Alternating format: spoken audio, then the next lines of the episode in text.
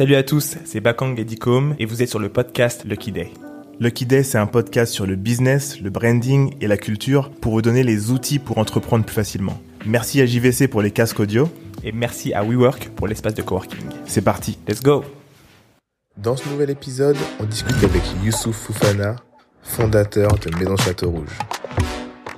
Cet épisode il va être particulier parce que pour comprendre sa stratégie de marque, il faut comprendre toute son histoire, ses études, son enfance, ses différents voyages, pour comprendre où sont ses racines et ce qui a fait que la marque Maison Château Rouge est ce qu'elle est aujourd'hui. L'épisode sera en deux parties. Première partie, celle dans laquelle vous êtes, c'est son histoire, l'essence de Youssouf, tout ce qui le construit, tout ce en quoi il croit pour créer cette marque. La deuxième partie parlera directement des collaborations et du futur de la marque. On espère que vous avez kiffé cet épisode autant qu'on l'a kiffé. Prenez le temps de l'écouter, prenez un papier et un stylo. Bonne écoute. Salut à tous, bienvenue dans un nouvel épisode de Lucky Day. Aujourd'hui, je suis avec Bakang. Yo Et aujourd'hui, on reçoit Youssouf Fofana, fondateur de Maison Château Rouge. Let's go Enfin, ça fait euh, presque presque un an. Ça fait presque un an qu'on essaye de savoir, de se capter. C'est vrai, c'est vrai. Youssouf, il est très très très occupé. Euh, il vient de lancer euh, sa nouvelle collection qui s'appelle Bonjour la vie. Exactement. Un titre qui résonne beaucoup en moi parce que j'ai vu depuis le confinement que ton compte Instagram avait changé, euh, la, la petite vignette avait changé. Mm. Il fallait mettre le temps en pause. C'est ça. Je me rappelle de ce moment-là où tu as changé cette vignette-là. Je me suis dit, il se passe quelque chose, même au niveau de ton mindset. Exact. Euh, on va en parler après, mais déjà pour commencer, pour ceux qui te connaissent aujourd'hui mais qui ne te connaissent pas d'avant, par où t'es passé pour arriver à créer Maison Château Rouge Et après, on va enchaîner sur le business. Ah, c'est une longue histoire. Mais déjà, ce que je voulais euh, apporter comme précision, c'est que euh, même pendant les un an, c'est pas seulement parce que je suis très occupé et tout, mais je suis jamais trop à l'aise en fait à, pour faire des podcasts ou quoi que ce soit, Ouais. parce que c'est pas. Enfin, de base, j'étais très très timide quand j'étais petit. Genre timide à un point où quand j'étais à l'école, ma ma prof avait convo- convoqué mes parents parce que je parlais pas. Genre je parlais app Ok. et tout. Jamais. Ouais Ok. ouais, je parlais app à l'école et tout parce que j'étais trop timide. Ok. Et euh, ils avaient convoqué mes parents pour savoir si chez WAM je parlais, est-ce que j'étais, ils se prenaient pour moi, en fait. Ils Chez chez toi, tu parlais ou pas Ouais, en vrai, mais chez WAM, j'étais une pile. Ok. Genre, j'étais une pile de ouf et tout. Et moi, j'aimais bien, même, je me rappelle, je faisais des saltos. J'étais en- j'étais hyper actif, tu vois. Ouais. Et même, je me rappelle une fois, mon daron, ils nous avait acheté des montres à chacun. Et moi, j'avais la montre et moi, j'étais genre le coach sportif, tu Des vois. Swatch De la, de la MIF et tout, tu vois. Des. Swatch Non, pas des, non, non, non, je crois pas. Flip Je flag. sais pas. Ouais, je savais même pas c'était quoi et tout. Moi, j'avais le chronomètre sur ma montre et Ouais. tout. Et je faisais faire du sport à tout le monde, tu vois. J'aimais bien bouger, je faisais des galipettes, etc. et tout. Et à l'école, je parlais ah, genre rien. Et là, ils ont convoqué mes parents. Après, quand j'étais en CM2, mon prof, il m'a poussé à faire du théâtre. Parce que peut-être avait des cours de théâtre après Ouais. le, après les cours. Et il m'a fait faire du théâtre parce qu'il s'est dit que ça allait débloquer un truc. Et en fait, Ah j'avoue que ça a ouais. grave bien marché. Parce qu'en fait, quand j'ai fait du théâtre, c'était en CM2. Et euh, vas-y, c'était c'était claqué, hein, tu vois, c'était dans... Je viens, tu vois, je viens de Villepinte dans le 93, Ouais. tu vois, c'était un- on faisait des trucs euh, un peu à l'arrache avec Ouais, un, ouais. un faux prof de théâtre. Je sais même pas c'était un vrai mec qui faisait du théâtre. tout, un tu étudiant, c'est un étudiant. Ouais, je crois, c'est ça, tu vois. Et en fait, c'était lourd parce qu'en fait, ce que j'ai compris en faisant, en faisant, en faisant ça, c'est que, mais en fait, tu, tu sors un peu, tu, quand, comme t'es dans un personnage, Mm. bah, étant donné que t'es un personnage, bah, t'as pas l'impression que c'est toi. Tu joues un Alors rôle. du coup, tu parles, tu vois. un rôle. Et après, tu comprends, en fait, tu dis, mais en vrai, c'est pas compliqué. Parce que même dans la vraie vie, quand je, je dois parler, mais en fait, il faut que je fasse la même chose, tu vois. Ouais, je ouais, fais comme si je jouais un rôle. Et après, c'est comme ça que ça avait un peu débloqué. Et après, ben, vas-y, ben, du coup, je vais enchaîner sur mon histoire. Ah, attends, mais ça c'est trop Ouais. intéressant. Du coup, ça- tu intéressant. sors de la timidité. Euh, mais quand t'as quand t'as réussi justement à commencer à parler euh, un peu plus, Mm. est-ce que le problème que t'avais c'était euh, à parler justement avec euh, avec les autres, c'est-à-dire en public? Bah, en, en public déjà, c'était ça, c'était très compliqué. Mais même, c'était même avec euh, les camarades de cla- avec mes camarades de classe, Genre, même tu avec voulais les pas profs, parler, tu vois. tu voulais Genre lever la main, eux. parler. Non, en fait, c'est c'est quoi le truc? Après, je sais pas. Je, bah après, je, je pense que c'est un problème de confiance en soi Ouais. ou des trucs comme ça, tu vois. Parce qu'en fait, le truc, c'est que j'avais tellement peur de dire une bêtise Mhm. que je préférais rien dire ou que les gens se moquent de moi, tu vois. Et comme j'avais peur qu'on se moque de moi, bah je parlais tout doucement. Ouais. Tu sais, mais je me rappelle. Ah, T'étais un peu, tu t'es victimisé ou Non, pas? non, non, t'es un fou, quoi. t'es fou, quoi. Non, je rigole. Non, c'est même pas ça. C'est qu'en vrai, non, en vrai, je crois que j'étais, j'étais trop, peut-être trop introverti. Je sais Ouais, même pas. tu vois, moi, j'ai des, j'ai des souvenirs vagues. Tu vois, c'était Mm. quand j'étais en primaire, maternelle et tout. Donc, j'ai Mm. des souvenirs vagues. Mais je sais juste que j'étais pas trop à l'aise, tu vois. Et je pense j'avais pas, peut-être j'avais pas très confiance en moi et du coup, j'étais pas, peut-être j'avais, même jusqu'à présent, tu vois, j'aime pas trop trop parler parfois parce que, tu vois, je sais pas, les gens, tu vois, ils vont, Ils vont te juger un peu. ouais, je sais, en fait, je sais même pas. mais, mais pourtant, t'es sur le devant de la scène, malgré toi. Non, clairement, ouais, malgré moi, ah, ça c'est sûr. Même au début, je me rappelle quand, quand on me contactait euh, pour les interviews, etc. et tout, je voulais pas répondre. La première, euh, genre sur les, bah, les, les premiers mois, Ouais. je voulais pas répondre parce que parce que déjà je m'estimais même pas être un styliste parce que Ouais. les gens ils me contactaient en tant que styliste, etc. Et tout. Et autre chose aussi, c'est que je me suis dit en fait j'ai rien à dire, tu vois. Bah, Ah, mais, mais parce que en fait c'est après c'est petit à petit en fait tu prends confiance en toi et tu dis mais en vrai j'avoue enfin au début ben dès que t'es contacté par des gros trucs et tout tu te dis ah ouais en fait peut-être que là je suis en train de faire un truc qui est Ouais, qui parle aux gens. parle aux gens ouais, tu vois ouais, et après progressivement t'avances et tu te dis ah ouais j'avoue en vrai, en vrai ça parle à beaucoup beaucoup de monde tu vois Mm, mm. même même dans mon insta tu vois je m'exprime pas énormément Ouais. je m'étais exprimé quand on a fait la collab avec Jordan tu vois et euh, en fait j'ai vu la résonance que ça a eu Bien sûr. je me suis dit mais en fait c'est un Les gens, ils s'identifient grave. ouais je comprenais pas ça moi Et, et, et pourtant, tu connais, toi, la puissance des mots. Non c'est mais C'est ça qui est ouf. mais je, mais culturellement tu vois Mm. moi je vois mon daron tu vois et ça j'en parle tout le temps après bon faut qu'on revienne sur mon histoire sinon là Mm. on va tout mélanger mais en gros tu vois nous on est des familles moi je suis soninké de, de culture et c'est des grands orateurs Ouais. tu vois moi je vois mon daron mais même dans plein de cultures tu vois je Bien pense sûr. que vous aussi c'est pareil Ouais. moi mon daron quand tu il y a des réunions de famille il fait des dialogues genre des discussions il Mm. parle il prend la parole Mm. et j'ai l'impression qu'il écrit des textes tu Ouais. vois mais parce que c'est après dans la hiérarchie tu vois c'est des ils sont c'est des nobles en Ouais, fait tu vois ouais. quand tu regardes l'histoire et tout c'est euh, il y a eu il y avait un royaume à l'époque Mm. et dans nos familles ben c'est des familles qui ont dirigé des royaumes Ouais. etc et tout donc en fait c'était il y a des potentiels des rois et tout Ouais, tu vois ouais, c'est des trucs de Des- de grands orateurs. de fou tu vois Mhm. et en gros ben du C'est bien, hein, l'Africain qui connaît son histoire. ça fait très très plaisir. non, c'est hyper important, tu vois. Et en fait, et, et c'est là parce que moi, je me pose, j'avoue, je me pose toujours plein plein de questions. Et je me suis dit, mais en fait, regarde, nous on a des darons qui ont pas des tafs de ouf, Mhm. mais malgré ça, tu vois, ils vivent pas de dépression, des trucs comme ça, etc. Ouais. et tout. Et en fait, ce que j'ai réalisé, c'est que ben en France, nous, pour savoir quelle est ta place dans la société française, on regarde la CSP. Donc Ouais. c'est quel taf tu fais. Tu vois, Ouais, ton taf, il conditionne ce que t'es dans la société. CSP+. euh, Exactement. Et en fait, nous, nos darons, moi, mon daron, il était ouvrier, Mm. mais à côté de ça, ben dans la dans le village, il a un rôle, tu vois, par rapport à son nom de famille, etc. un leader. Et lui, c'est ça en fait, dans, c'est ça qui, qui détermine sa position dans la société. C'est pas son métier. Exact. Et tu vois, donc il s'en fout en fait d'être euh, ouvrier, d'être euh, ou éboueur ou femme de ménage, parce qu'à côté, ils savent qu'ils ont un- une place et un rôle dans la société à jouer, Mm. qui est lié à leur nom de famille, à leur lignée, etc. et tout. Et ce qui fait que ben à côté de ça, ben tu te sens pas. En fait, si tu réussis pas ta vie professionnellement, ben ça va pas te détruire. Tu, vois, tu Ouais. vas- tu vas pas te sentir mal parce Ouais, que tu sais qu'à côté t'as quelque chose et Mm. t'as la famille, etc. et tout. Et en fait, et j'ai trouvé ça hyper euh, hyper intéressant et hyper puissant. Mm. Et c'est aussi du coup de ça où j'ai peut-être du coup ce truc le pouvoir des mots tu vois où je le je le je pense inconsciemment en tout cas ça doit être un héritage tu vois qu'on qu'on tient de nos de nos parents de nos ancêtres etc et tout Clairement. qui fait que ben peut-être faut pas trop trop parler parfois Mm, mm. mais lorsqu'on prend la parole tu vois tu il faut parles bien. exactement il faut Ok, bien parler avoir un réel impact. C'est ça exactement ouais j'ai travaillé à Chronopost en tant que préparateur non je faisais quoi? Je remplissais des camions avec les cartons tu vois Ok. j'ai fait ça pendant trois mois et après je me suis dit ouais en vrai je peux pas finir en faisant ça parce que quoi? Tu sais, t'as goûté à la vraie vie, tu te dis, oh là, laisse-moi retourner faire des cours. non, surtout tu sais c'était quoi? Il y avait des darons tu vois qui t'a fait là-bas Ouais. et c'était des darons quinfres et tout Ouais.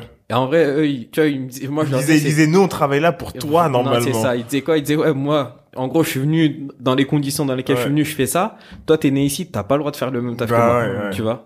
Et après, moi, en vrai, de toute façon, je savais que je faisais ça pour un moment. Oui. Et après, à côté, j'ai postulé, j'ai fait un BTS banque en alternance Mm. parce que la banque, ils recrutait. Mm. Et en vrai, la dinguerie, c'est j'ai fait un entretien chez euh, BPCE, juste ici, là. à côté, là? Je te jure. Ok, ok.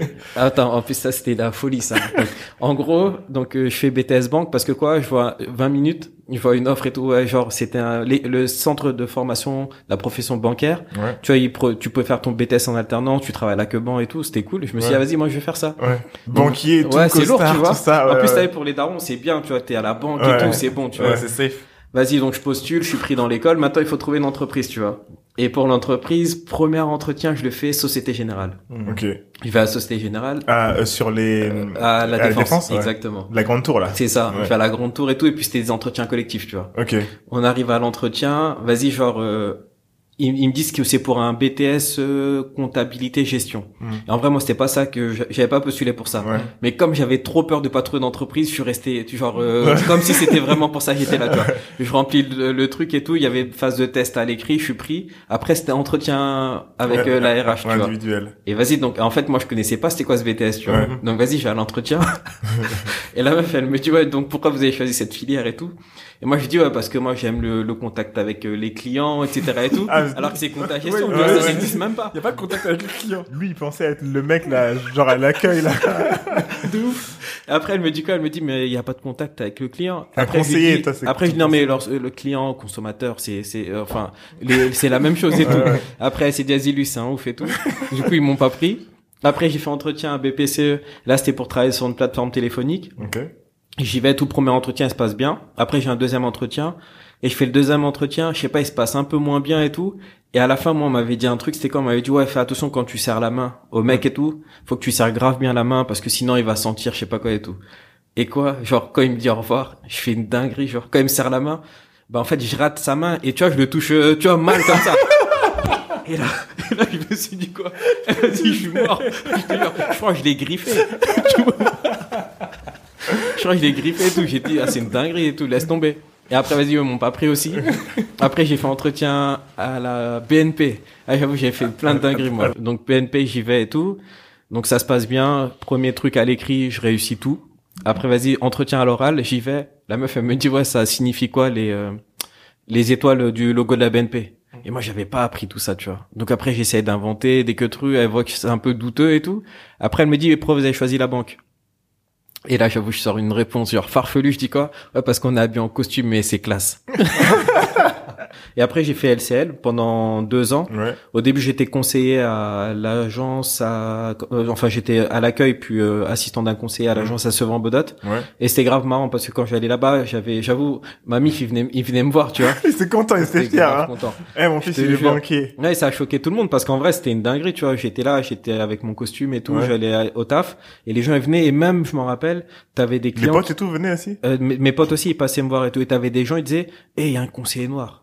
Et je me Ah dis, ouais. putain, imagine quand même, on est en quoi? On est en 2000, attends. Un des premiers conseillers 2009, noirs. euh, allez, 2009, 2008. Et tu te dis, putain, c'est chaud quand même, que, ah, tu c'est vois. quand même, euh, tu vois, c'est C'est récent. ouf, hein. Ouais, Ouais, c'est, c'est hyper récent et tout. Et moi, j'aurais, tu vois, j'aurais pas imaginé vivre ça, en vrai, parce que nous, on se dit, on est, on est jeunes encore, tu Ouais, vois. Donc tu dis, imagine si nous, il y a des réflexions comme ça, alors nos anciens et tout, j'imagine même pas dans quel monde ils étaient, tu vois. Et euh, un jour, il y a eu un casse euh, dans une agence euh, à Pyramide. Et en gros, il y a la salle des coffres qui a été euh, qui a été euh, Ouverte qui a été et tout ouverte et tout. Ils ont ils ont pété à plein de trucs, tu vois.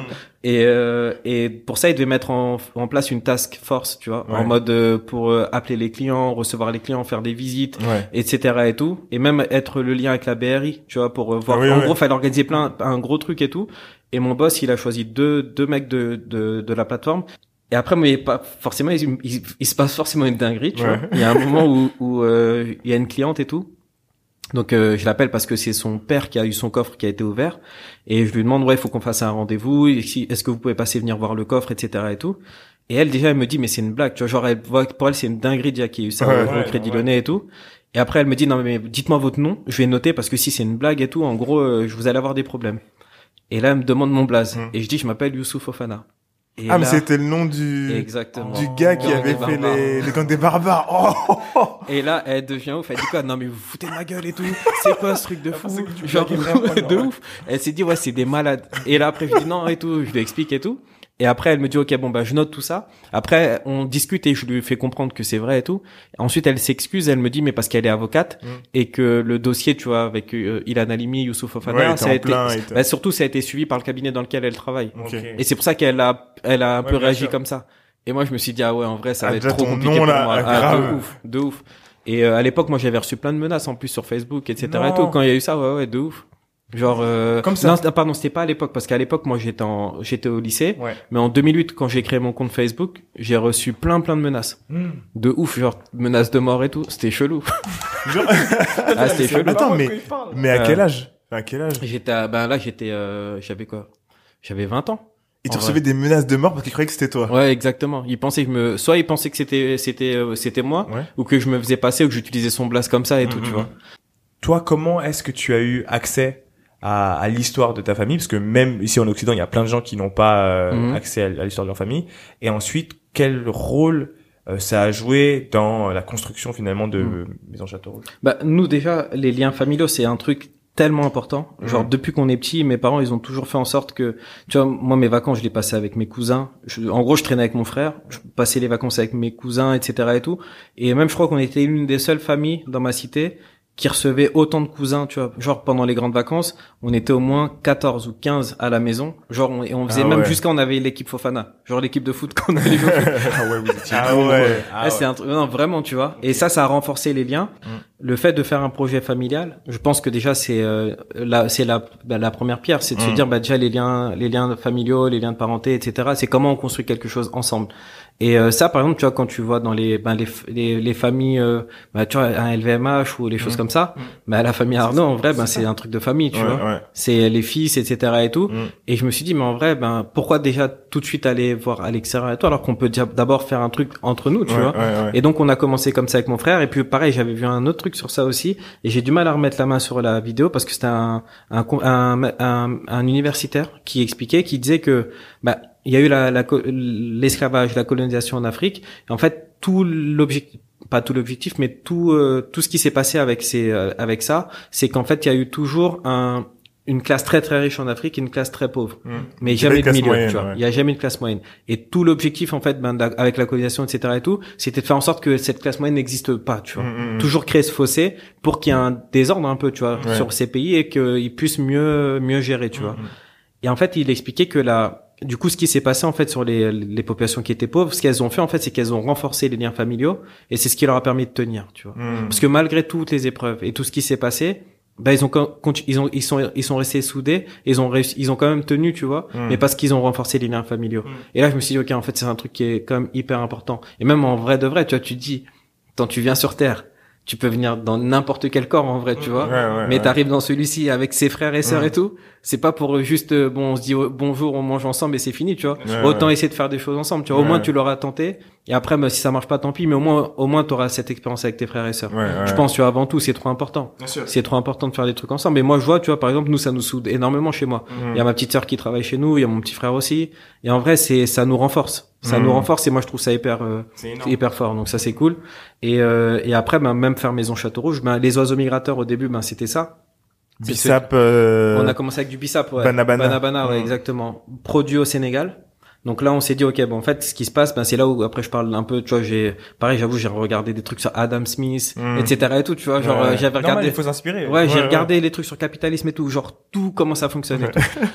Et après, même j'ai trouvé des trucs qui étaient hyper importants aussi. Tu peux, que tu peux leur dire ce qui c'est euh, Adam Smith pour ceux qui connaissent pas. Adam Smith, c'est un économiste. Bah, bah, ça fait pas. Il a écrit un, un, un, un livre là. C'est quoi, truc nation. Euh... J'avoue, je peux pas dire le bon Mhm. titre. Je peux pas dire de bêtises. Mais en tout cas, c'est un menteur. Ouais, Non. ouais. Non, et du coup, lui, il avait fait un truc où il disait que les pays doivent se spécialiser. Tu vois, il parlait de l'Angleterre et le Portugal avec Mhm. euh, le tissu et le vin. Et en gros, il expliquait plein de trucs autour de ça. Ok. Et, euh, et en gros, même t- après, donc de, de là, en fait, après, je regarde des trucs sur Keynes. Le bouquin s'appelle The Wealth of Nations. Voilà, c'est ça. Mm. Bien vu. Et en gros, donc, en, en regardant des reportages autour de ça, je me suis dit, ok, donc, en fait, qu'est-ce qui va pas, nous, de notre côté, en, en- sur le continent africain? Et en fait, en remontant, en fait, tu t'aperçois, ben, qu'il y a beaucoup de matières premières qui sont exportées, mais qu'il n'y a pas de transformation sur place. Mm. Et comme il n'y a pas de transformation faite sur place, ben, en fait, toute la valeur ajoutée, elle est exportée. Donc, en fait, t'exportes tes emplois aussi. Et, euh, et à côté de ça, ben, tu vois, nous, on exporte, on importe beaucoup de matières, de produits transformés. De Ouais, Chine, ouais, d'Europe, etc. et Ouais. tout.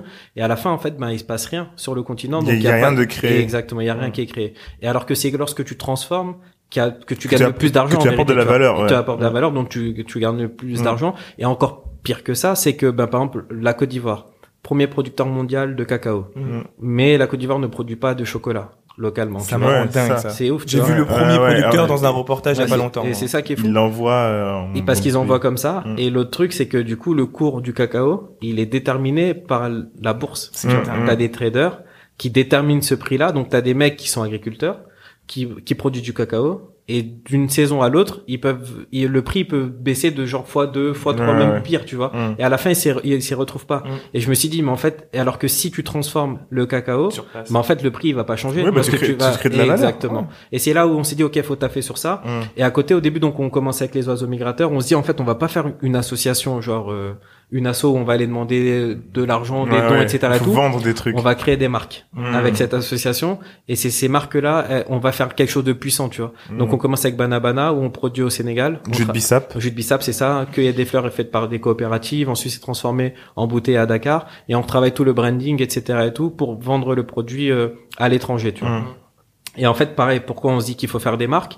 Parce qu'en fait, on, on réfléchit au monde dans lequel on vit et on se dit en fait, qui est-ce qui est vraiment acteur du changement? Qu'est-ce qui fait que le monde y change aujourd'hui? Même depuis la nuit des temps. Mm. Et en fait, tu réalises que c'est pas les États qui ont fait en sorte que le monde y change en, en vrai. C'est Mm. pas la politique. C'est des entrepreneurs. Ouais, souvent. Des entreprises, ouais. Tu vois, par exemple, si tu regardes ben, la- les trucs, euh, les conquêtes pour Mm. les terres, etc. et tout, Mm. c'est tr- même si c'est négatif et tout. Si tu regardes l'histoire, un Christophe Colomb, c'est un entrepreneur. Mm. En fait, Ah c'est un Vasco de Gama, c'est un entrepreneur. C'est Ouais. des mecs qui venaient, qui disaient, ok, bon, moi, je vais faire une expédition, je vais aller voir, euh, je sais pas, Vous me qui se payez passe tant, ouais. Voilà, j'ai besoin de tant d'euros, j'ai besoin, pas d'euros, mais j'ai besoin de tant d'argent pour faire, pour construire mes bateaux, pour faire mes navires et tout, et pour aller en expédition, je dois aller avec tant d'hommes et tout. Donc, t'as des investisseurs qui leur donnaient d'argent, et l'État aussi qui leur donnait un peu d'argent. Et après, là, ils allaient faire leur truc. C'est pour ça que ben, quand ils arrivaient dans des pays, les pays, après, ils prenaient leur nom, etc. Et tout. Tu vois? Et en vrai, je me suis dit, ok, donc ça, c'est des entrepreneurs. Après, aujourd'hui, plus actuel, bah, tu regardes un Facebook. Mm. Facebook, ça a changé. Ça a changé la tout face du changé, monde, tu vois. ouais. Ça a tout changé. Et après, je me suis dit, mais en vrai de vrai, enfin, la politique, en vrai, c'est pas ça. Tu vois, si, si tu veux euh, euh, avoir un impact et puis changer les choses, ouais. mais en fait, créer une entreprise. Ouais. Tu vois, ça va être plus fort. Enfin, créer des marques. Ouais, ouais. Même, euh, il y a l'entreprise, mais même il y a l'idée de marque. Mm. Tu vois, quand tu crées une marque et tout, en fait, t'emmènes du monde avec toi. Ouais, Parce que les gens, ils, a- ils adhèrent, S'identifient. ils s'identifient, Ouais. ils comprennent tes valeurs et ils veulent aller, en fait, au bout de ce projet avec toi. Tu vois, ils veulent le construire avec Mm. toi. Et, euh, Ah, et- je te coupe ouais. vite fait, mais même pour aller plus loin, garde cette idée en Ouais. tête. Hein. Euh, regarde les pays pu- les plus puissants. Ils créent des marques. Exactement. Les États-Unis, c'est une marque. À fond. La France, c'est une marque. C'est vrai. La Chine, c'est une marque. C'est clair, c'est clair, t'as raison. C'est une guerre de, de marques finalement. C'est ça, exactement. Et c'est ça qu'il faut, qu'il faut construire, tu vois. Ouais. Et après, ben, t'as, et quand je regardais mon reportage sur le capitalisme, t'as la meuf, et c'est, c'est là où, tu vois, il y avait plein de choses auxquelles je pensais, mais j'arrivais pas à mettre des mots dessus. Et la meuf, en fait, elle dit quoi à un moment dans le, dans, dans le reportage? Elle dit, en fait, ce qui se passe aujourd'hui, c'est qu'il y a un transfert de souveraineté. Euh, les jeunes, en fait, ils font un transfert de souveraineté de la politique vers les marques. Mm. Parce qu'en fait, ils sont conscients que les marques ont plus de pouvoir pour changer le monde Ouais. que la politique. Ouais, c'est pour ça que les gens, ils, ils vont plus trop voter. En vrai, c'est pas parce qu'ils, parce qu'en fait, les gens, ils, ils ont, ils disent même pas, en fait, si je vais voter, ça va changer les choses. Mm. Mais Ouais. quand tu vois une marque qui a un impact, qui est engagée et tout, tu dis ok avec cette marque, je vais plus changer le game. Mm. Même pas forcément engagé éco- euh, écologie ou quoi que ce soit. Tu vois, un Nike, ben un Nike en fait. par- après la dernière fois, je pensais à ça, je me suis dit, en fait, les gens ils vont voir Nike parce qu'ils vont dire un Nike il va plus m'aider à changer le monde. Enfin, en tout cas, quelque chose concrètement que la politique. Par exemple, quand t'es typeux, genre tu te sens pas à l'aise, t'as pas l'impression que l'école elle t'aide ou quoi que ce soit. Mais le jour où t'as une résoie et que tu mets ta dernière paire de Nike et Ah, tu vas, tu vois, t'es, t'es, refait, tu vois, les gens ils te regardent. même ils disent, reconnu. ah, voilà, on tu te reconnaît, des vois, potes. on te considère, Ah, etc. dernière et tout. paire, Et tu vois, et du coup, tout de suite, même, même personnellement, bah, t'es valorisé, tu te sens mieux, etc. Et tout, tu vois. Donc ça te, et ça, ça, ça, dans, je pense avec le, quand tu grandis, bah, tu dis, ok, ça, ça m'a peut-être plus aidé, même Mm, que, c'est je sais clair. pas, de le, Ouais. que de Est-ce- connaître, de savoir théorème de Pythagore, tu Est-ce vois. que tu peux répéter, tu peux répéter cette phrase là, le transfert de. de souveraineté, Ouais. c'est qu'aujourd'hui, donc, chez les jeunes, en fait, on a un transfert de souveraineté, euh, de la politique vers les marques. C'est, c'est Et ouf. c'est ça en vrai le truc, tu vois. Mm. Et quand ouf. t'as compris ça, tu te dis ok bon bah en vrai c'est bon j'ai. En fait, faut même pas se prendre la tête à aller faire de la politique ou quoi que ce soit. Mm, mm. Créer une marque. Et pour moi, ça illustre exactement ce qui s'est passé pendant euh, le mouvement BL, euh, M et Exactement. tout le reste. C'est, c'est, je savais pas comment l'exprimer, mais pour moi, c'est exactement ce qui justifie le fait que les consommateurs aujourd'hui exigent euh, des marques de se positionner euh, Mm. Ça, sur les différents euh, Sujet questions et- soci- et- sociales, ouais, etc. exactement. c'est parce qu'il y a eu ce transfert de C'est ça. souveraineté. Tu vois, les gens ils sont ils attendaient même pas de la de l'État de changer des trucs. Ouais. C'est les marques. Vois. marques. Genre prends la parole. En fait, tout le monde, je pense, a compris que, écoute, c'est l'argent qui parle, c'est le billet. Exactement. Et aujourd'hui, euh, c'est vous qui mettez la pression sur le gouvernement quand il y a un problème ou pas, de toute C'est façon, ça, tu vois. Et on le voit à chaque fois qu'il y a une crise, que ce soit automobile ou, ou le reste, fond. qu'est-ce qui se passe? Les mecs se retournent vers le gouvernement, bon, euh, vous voulez des emplois, euh, fait. Et ça, nous, on doit se retourner vers ces gens-là, C'est ça, façon. exactement. Donc à la fin, tu vois là, t'as un truc qui est en train de, de changer. Ok. Et là, on le voit plus concrètement aujourd'hui. Ok. Et c'est pour ça que nous on s'est dit ok, on fait Banabana, mais Banabana tout seul, ça ça va pas, ça, va suffit pas. ouais. Et moi, je m'étais tout de suite dit, il faut que je réussisse à créer euh, tout un lifestyle. Après, c'est pas forcément, je pense, un truc qui est très personnel. Tu vois comment je l'imagine, c'est ma vision. Comment Ouais. je crée tout un lifestyle pour que les gens ils se disent, ok, en fait, je peux consommer ces produits comme je consomme un produit suédois, un, un produit japonais et autres. Mm. Mais comment j'arrive justement à faire un truc, qui- un produit qui est juste? Et c'est là où je me dis, en fait, ben, en vrai, on a Paname. On a un quartier qui s'appelle Château Rouge. Mm. En vrai, moi, j'y vais là-bas depuis que je suis petit. J'ai mon oncle qui avait une boutique de tissus. Mes cousins, ils habitaient là-bas et tout. Et je me suis dit, mais en fait, il y a, parce que à la base, moi, je, je veux pas faire de la mode en plus, tu Mm, vois. mm. Même, euh, je veux pas faire de la mode. Je veux faire mon projet à fond et tout. Mais je me dis, mais en vrai, il y a plein de marques qui existent. Mais il y a personne qui parle de ce quartier. Alors que c'est là où t'as tous les tissus, t'as nos darons qui ont des, des magasins, c'est le Il, quartier. il est et tout. emblématique. Mais de Mm. ouf. Et je me dis, ok, bon, ben, on va faire un truc autour de ça, où on va justement ben, créer tout le lifestyle Château Rouge, Ouais. tu vois. Et c'est un, un lifestyle. Sublimer un peu le Ouais, c'est ça, ouais. tu vois. C'est, c'est à des inspirations, tu vois, c'est africain, Ouais. c'est parisien, c'est, euh, c'est de la banlieue, c'est tout ce qu'on est. Mm. En fait, le mettre dans, dans un, dans une marque. Pour moi, ça c'est l'exemple type pour les gens qui nous écoutent de euh, ne pas se rendre compte que tu as un diamant juste en face de toi qui n'est pas exploité. Et toi, c'est exactement ce que tu as fait, c'est que avec euh, Château Rouge, tu te rends compte qu'il il était exploité, mais pas à, son- à sa juste valeur, Bien tu sûr. vois. Et tu as utilisé tous ces codes-là pour euh, créer ta ça, marque. exact. Et ça me donne, ça, me- ça, me- ça me fait penser à un autre exemple, et je sais pas si ça va vous parler aussi, mais les, les gens qui ont été forts avec ça, c'est euh, les Américains euh, euh, quand ils ont commencé à parler des ghettos américains. Ok. C'est que quand tu vas dans un ghetto américain, eh, c'est flingué de ouf, Mhm. mais dans les clips américains, tout le monde voulait pas faire partie du ghetto, tu Grave. voulais être là, etc. Bon, euh, Château Rouge, c'est pas un ghetto, hein, rien à voir, mais vous avez compris l'analogie. Mm. Ouais. Au niveau de ton branding, Mhm. Qu'est-ce qui fait la différence entre Château Rouge et les autres marques? Parce que pour moi, il y a eu un avant Mhm. et il y a un après. J'ai l'impression que tu as apporté quelque chose au niveau du du style, de la communication, de il y a une sorte de simplicité, mais fabriques. de la simpli- une simplicité, Mhm. mais, touche à plein de choses. mais euh, mais très travaillée, tu vois. Ouais. Qu'est-ce qui t'est passé par la tête quand t'as voulu créer ce truc pour te différencier Bien vraiment sûr. Bah, alors, moi, je me suis jamais posé la question de comment je vais me différencier, Ok, mais j'ai toujours, je me suis toujours posé la question de, de comment je vais faire quelque chose qui me ressemble, tu vois. ok. genre à mon image parce que je Mm. pense que c'était plutôt ça l'important parce que je pense que parfois euh, on passe beaucoup trop de temps à essayer de d'analyser les autres Ouais. comment ils font qu'est-ce qu'ils font etc et tout alors qu'en réalité je pense que la force c'est d'être capable de faire quelque chose de singulier Mm. et en fait si tu fais quelque chose qui te ressemble bah, à la fin forcément tu seras différent parce Ouais, que ouais. personne n'est pareil tu vois on est je sais pas combien d'humains sur terre et chaque personne est, est unique Mm. et donc si tu fais quelque chose qui te ressemble ça ira et moi comme j'ai des influences qui sont très différentes parce que j'avoue je regardais beaucoup de marques japonaises, de marques scandinaves. Ouais. Tu vois, j'allais après même avant de monter la marque, je me rappelle, j'étais allé, j'avais fait Stockholm. J'ai fait attends, j'ai Ah fait ouais. je suis allé à Stockholm, je suis allé à Göteborg, je suis allé à New York.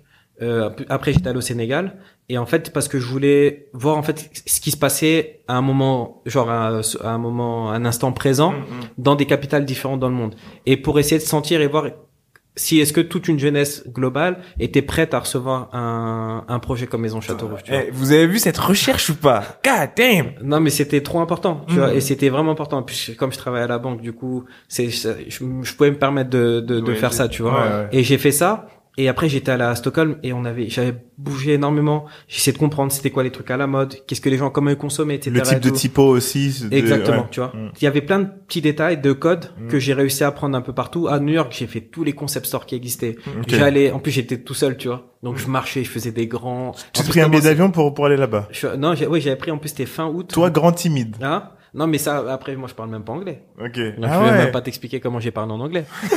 c'est même pas, c'est même pas la peine. Non, après, quand Mais à t'es ce moment-là, mais là, tu parles anglais là maintenant. Non, même pas, même pas, même pas. Ah, je pensais que tu parlais. Non, je comprends, mais vite fait, tu vois. Ok, Donc ça, tu sais que c'est un truc sur lequel tu vas bosser. Ouais, de ouf. Et euh, du coup, je vais là-bas, je regarde les trucs et tout, et ça m'inspire de ouf, tu vois. Après, je vais au Sénégal, et je vois aussi au Sénégal, il se passe plein de trucs, tu vois. Parce qu'à côté de ça, tu vois, et euh, ça, c'est aussi un piège dans lequel on est tombé, où on s'est dit, vas-y, on va faire un projet pour aider les entreprises. Alors qu'en fait, c'est pas vrai, tu vois. Non, on fait tu, pas ça. Tu, fais faire de business. l'argent. En fait, on, business, on ouais. fait du business et on collabore avec elles. Exactement. Parce qu'en fait, elles ont un savoir-faire, elles sont plus chaudes, elles sont plus chaudes que nous, en vrai, tu vois, ces Ouais, entreprises-là. ouais. Donc, en fait, c'est des collaborations. Bah oui. Et moi, quand je suis arrivé sur place, j'ai eu une claque parce qu'en fait, je me suis dit quoi?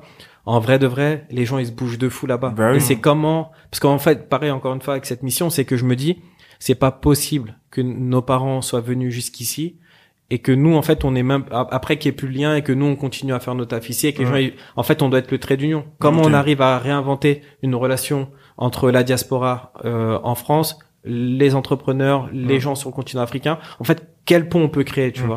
Moi, je suis plus fort quand je respecte pas les règles. Tu vois Mm. quand je fais mes choses dans, dans mon coin et que j'invente, tu vois. Parce que même l'école, tu vois, si j'ai arrêté, c'est parce que pour moi, on allait dans un truc où on, allait me formater. Mm. Et comme je sentais que je commençais à être formaté, je me suis dit, en fait, j'aime pas ça, tu vois. Parce Ouais, que je, surtout après, peut-être c'est, ça peut paraître un peu prétentieux, tu vois, mais je me suis toujours dit que j'ai envie de faire quelque chose de, tu vois, quelque chose, un, impactant, tu vois. Ouais, ouais. Ah, quelque chose de fort.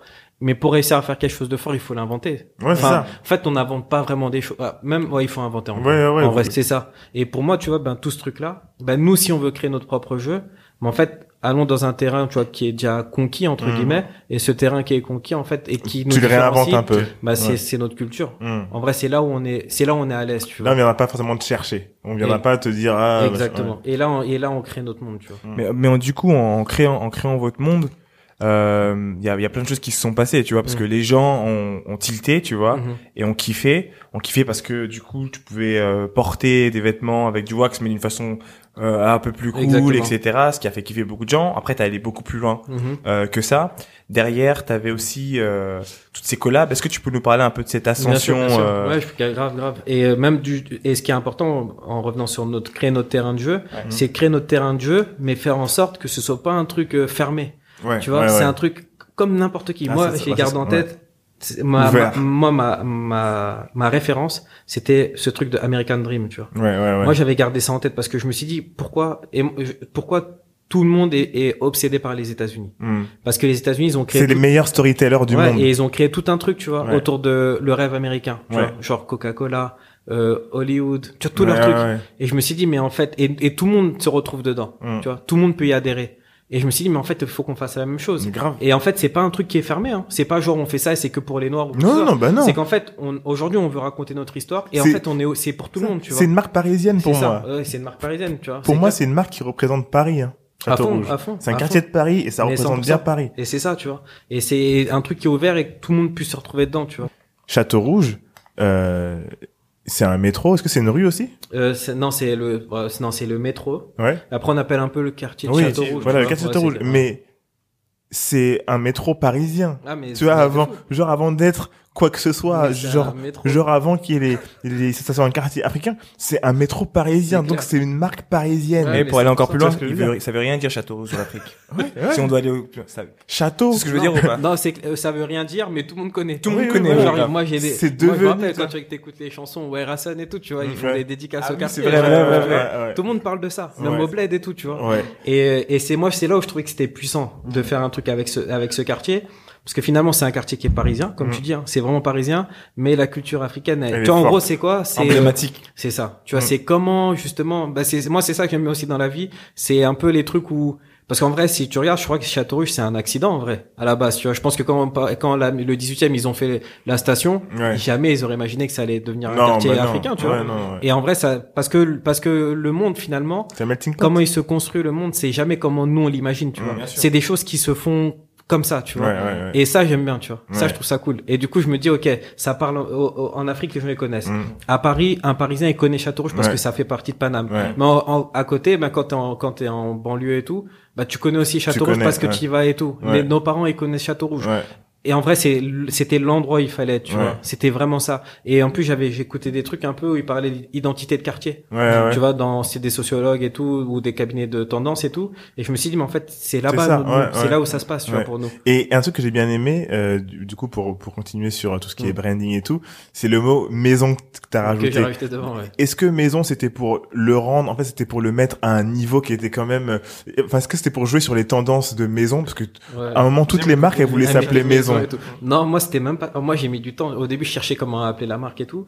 Et en vrai au début moi je me prenais grave pas sérieux. Tu vois même la marque quand j'ai fait Maison Château Rouge, moi je pensais même pas que ça allait être une marque. Tu vois je me suis dit je vais faire quelques pièces, je vais les vendre sur mon site internet. Et une fois que c'est vendu, après vas-y je fais, euh, je vais faire ma, moi je vais me focus sur les oiseaux migrateurs. Ouais. Tu vois. Et après je me dis attends comment je peux appeler cette marque et tout? Mm. Et je me dis vas-y c'est un quartier populaire. Si je- si j'ajoute maison devant, ça Mm. fait un décalage Ouais, et tout, ouais, tu vois, et qui est marrant, qui est assez cool, tu vois. Et après, je me rappelle pour rigoler, je dis ouais, parce que tu vois, ils font toujours quand t'as les maisons, ils disent ouais, fondées depuis. Ouais, et, ouais, grave. et moi, j'ai mis euh, j'ai mis coutume et tradition africaine Mm. établies à Paris depuis, Depuis peu, Ouais, tu vois. Et j'ai mis ça parce qu'en Eh, vrai, il y fort, avait pas de, fort, tu vois.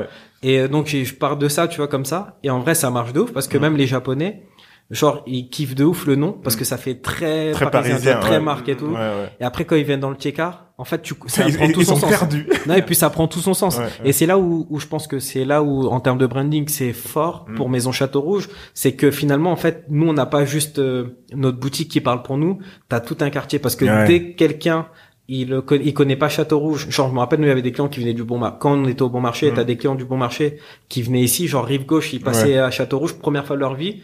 Dès que t'arrives, en fait, t'as capté la marque. Ouais, tu vois, ouais. tu vois tout, tu dis, ah ouais, en vrai, c'est grave évident. Ouais. Tu vois, et comme c'est évident et que c'est cohérent, c'est aligné, Ouais. ben, en fait, la, la magie, elle opère, tu vois. Ouais, et c'est ça, en fait. Parce qui- que on, on- intéressant, on parle ça. de branding, on parle donc du coup d'expérience de marque, et vous, vous avez la chance d'avoir tout quartier. un quartier qui, qui exactement. crée l'expérience de pour ouf, vous. de ouf. C'est trop fort. Ouais.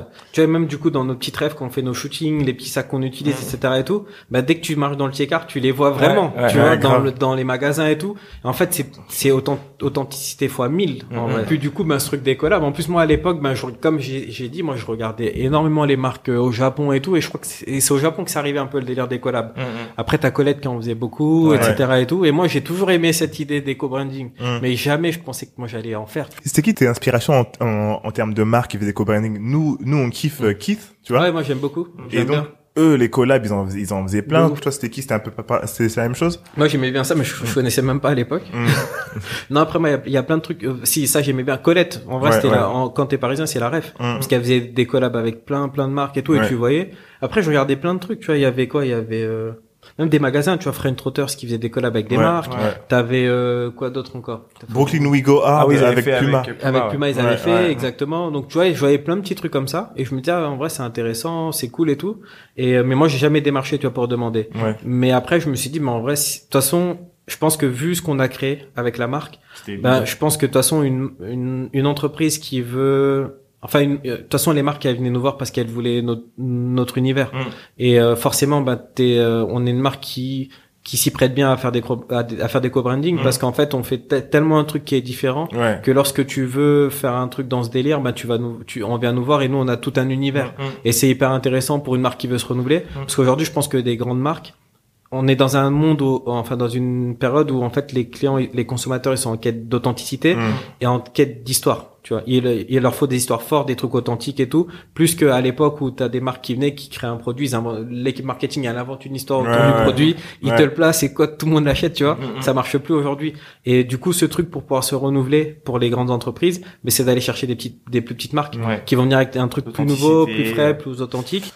Il y a des gens qui, qui ont dû se dire ou qui se disent ouais mais en fait enfin au début putain ils arrivent à faire des collabs mais en fait ils ont quoi de différent des autres Mm. marques de wax etc moi pour moi c'est vraiment la différence entre euh, un produit et une marque Mm. il y a il y a beaucoup de gens on en parlait la dernière fois avec Sarah Diouf euh, de, de ton gros studio c'est que elle elle a réussi à faire aussi une une, Mm. une vraie marque avec les les tissus traditionnels etc et à créer une vibe ce que euh, euh, finalement très peu de marques arrivent à bien faire et toi je trouve que tu as bien réussi à créer tout un univers Mm. vraiment euh, même en dehors du produit Bien sûr. le fameux suite maison château rouge Ouais, ouais, c'est clair. euh, tu vois le enfin c'est- c'est- je sais pas si c'est un suite mais c'est un haut Ouais, là le top, là, ouais ouais. ouais le top euh, emblématique tu vois Et euh, c'est ça, moi, c'est ça que j'allais dire, c'est que, mine de rien, le produit, il était emblématique. C'est-à-dire que le génie d'avoir les deux stripes de chaque côté qui fait que tu Ah, remarques. tu reconnais de ça, c'est fort. Tu vois ce que je veux Ouais, dire? Et ouais. ça, c'est vraiment le produit qui parle et c'est un produit qui est directement avec une identité super forte Mhm. qui fait que finalement, tu peux être à 2 kilomètres, je vois euh, une tu fille parce que c'était un Ouais, tu produit pour reconnais. femme, tu reconnais tout de suite. Et en vrai, ça, ça, j'ai dessiné ça sur, à l'époque, j'étais au taf encore au crédit coopératif. Et je crois, j'ai, j'ai des croquis encore. J'ai dessiné ça Mm. sur mon bureau. Comme ça. Tu Mm. vois, mais c'est des trucs où, en fait, bah, je pense qu'aussi, moi, j'ai pensé plus, euh, univers avant même produit, peut-être. ouais, ouais Enfin non, ouais. j'avais j'avais peut-être des idées de produits, mais je savais exactement quel univers je voulais créer. Mais comme tu dis, c'est hyper important, c'est qu'en vrai, les gens ils achètent pas un produit. Il achète En fait, une, t'achètes- ouais, t'achètes une marque, ouais, ouais, une C'est que comme j'ai dit, c'est qu'en fait les aujourd'hui même quand tu vois les les gens comment ils consomment ou même quand tu veux postuler pour travailler, Mm. c'est que tu te poses la question, c'est ok, dans quelle entreprise ou chez quelle marque ça, je vais je vais changer avec qui je vais changer le monde Mm. quand je vais aller là-bas, je vais travailler, bah ça va m'aider à changer le monde, ou quand je vais consommer, bah ça va, bah, ça va m'aider à changer le monde et Mm. le rendre meilleur, tu Ouais, vois. ouais. Et comme les gens ils pensent comme ça, bah c'est sûr que si tu crées juste un produit et que t'as pas l'histoire derrière, bah en vrai ils- ils- les gens ils, ils captent pas, en fait ça leur sert à rien, tu vois. Et aussi on a besoin aussi de, tiens il y a besoin de créer tout un imaginaire, les gens ont besoin de sur de, en fait tu veux faire partie du truc. Ouais, c'est ça. ça, en ça. En fait, ils veulent, c'est limite si euh, tu fais une soirée privée, ils veulent en être, ils veulent Exactement. être autour de la marque. Non, ils et, veulent, et euh, moi clairement, je, je crois que c'est moi j'ai pas que des clients. En vrai, c'est même pas des clients, c'est des gens. Là, m- moi je dis toujours Maison Château Rouge, c'est pas ma marque, ça, elle appartient à tout le monde, tu vois. mm, mm. Autant euh, aux gens de aux jeunes tu vois euh, de la diaspora Ouais. parce que je sais pas je, je sais pas pourquoi je j'arrive pas à- j'arrive pas vraiment à mettre des mots dessus mais j'ai pas l'impression que c'est ma marque pour Mhm. moi quand je fais un truc et quand on réussit mais c'est pour tout le monde C'est pour Tu tout vois, le mais monde, vraiment ouais, tu vois ouais, ouais. pour les jeunes de banlieue pour Mhm. les parisiens tu vois quand on fait Jordan Mhm. pour moi c'est qu'on met Paname dans Ouais. un Ah, niveau au-dessus on met la banlieue comme ça Ah, on met la diaspora comme ça tu vois c'est c'est on l'a fait ensemble tu vois Mmh, parce que je sais pas et je trouve que c'est ça qui est En tout cas, je peux dire que, on était tellement fiers. C'est, je te jure. Ah non, moi ça me faisait trop plaisir. Je, je voyais les messages, les gens, on dirait étaient plus contents que moi. Mm, mm, mm. Et ça m'a fait un truc vraiment, genre, c'était trop bizarre. Mm, mm. T'as pleuré ou pas? Est-ce que t'as pleuré? Hein Alors, non, j'avoue, j'ai pas pleuré. Ouais. Mais j'ai pas pleuré, mais un- euh, j'ai- j'étais un peu à la limite. J'aurais ému. Parce que quoi? Parce que chez moi, on a on a jamais célébré mes mes réussites, tu Ouais, vois. ouais. Genre à la maison, jamais, Ouais. jamais. Et là, quand on a fait ça, je pense que c'est là où tout le monde a réalisé Ouais, vraiment. ouais. Et euh, le samedi, tu vois, je suis allé taffer. Et quand je rentre, genre, euh, on me dit ouais, va faut que tu rentres à 18 à 19 h parce qu'on va faire une raclette et tout avec les avec les- mes frères et sœurs, tu Mhm. vois. Et là, je me dis, vas-y, bon, ok. Mais comme je quitte un peu plus tard, j'arrive un peu tard. Et on m'appelle à chaque fois pour savoir où je suis. Je me dis, attends, c'est chelou quand même. Et là, j'arrive, euh, eu- lumière éteinte dans chez moi, et tout. Je dis, attends, c'est chelou. Et en fait, ils avaient ramené tous mes cousins, tantes, etc. et tout. Ils avaient préparé un gâteau avec la paire de Jordan dessus. Oh. et là, j'avoue, je suis monté, j'ai posé mes affaires, j'allais pleu. Après, je me suis dit, vas-y, je peux pas pleurer. et je suis, descendu, je suis redescendu, mais ça m'a fait un truc, tu vois. Ouais, ouais, ouais. ça m'a vraiment fait un truc. Eh, eh, C'est un truc qu'on n'a pas bien fait, nous. Parlons-en. Ouais. Parlons-en de cette, euh, de cette collaboration. là. Ok les gars, la première partie est terminée. On espère que vous avez kiffé. Tout de suite, la deuxième partie, on parle de Maison Château Rouge, l'expansion, les collaborations de ouf qu'il a fait et le futur de la marque. C'est parti.